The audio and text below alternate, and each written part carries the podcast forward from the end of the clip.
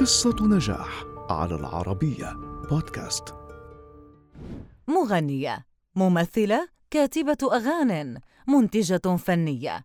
أما خارج عالم الموسيقى فواحدة من أنجح نساء أمريكا اللاتينية وصاحبة ثروة تتجاوز السبعين مليون دولار. أرياندا تاليا سودي ميراندا هو اسمها الحقيقي لكنها اشتهرت باسم تاليا ولقبت بملكة البوب اللاتيني عرفها الجمهور من خلال دورها في بطولة المسلسل المكسيكي الشهير ماريا مرسيدس وفازت بالعديد من الجوائز خلال مسيرتها الفنية فما قصتها؟ ولدت تاليا في المكسيك في السادس والعشرين من أغسطس عام 1971 مات والدها وهي في سن الخامسة فتعرضت لصدمة شديدة وذاقت قسوة اليتم.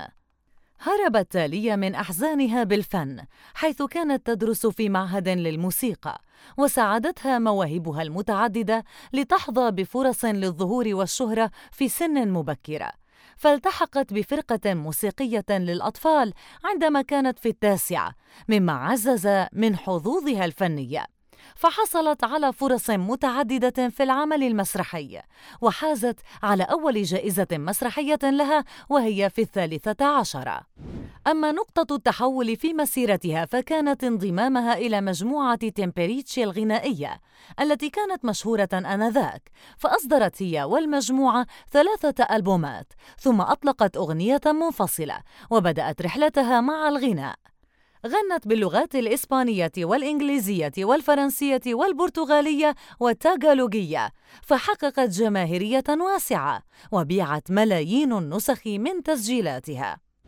لقبت تاليا بملكة البوب اللاتيني ونالت شهرة واسعة في أمريكا اللاتينية وظهرت في حفلة لها وهي تراقص رئيس الولايات المتحدة الأمريكية الأسبق باراك أوباما. دخلت تاليا التمثيل من أوسع أبوابه فقدمت عددا من الأدوار البطولية وبثت أعمالها في أكثر من 180 دولة فلقبتها الصحف المحلية بملكة التلفزيون. عرفها الجمهور العربي من خلال المسلسلات المدبلجة التي ظهرت فيها مثل ماريمار. ماريا مرسيدس. روزاليندا. ماريا ابنة الحي وغيرها. بالإضافة إلى مواهبها في الغناء والتمثيل فهي كاتبة وناشرة لأربعة كتب بينها مذكراتها. كما ألفت بعض أغانيها واقتحمت عالم الإنتاج فأنتجت الأغاني الخاصة بها وقدمتها لجمهورها. ولذلك أدرجتها شبكة تيرا عام 2011 في قائمة النساء القويات والمبدعات في الموسيقى اللاتينية.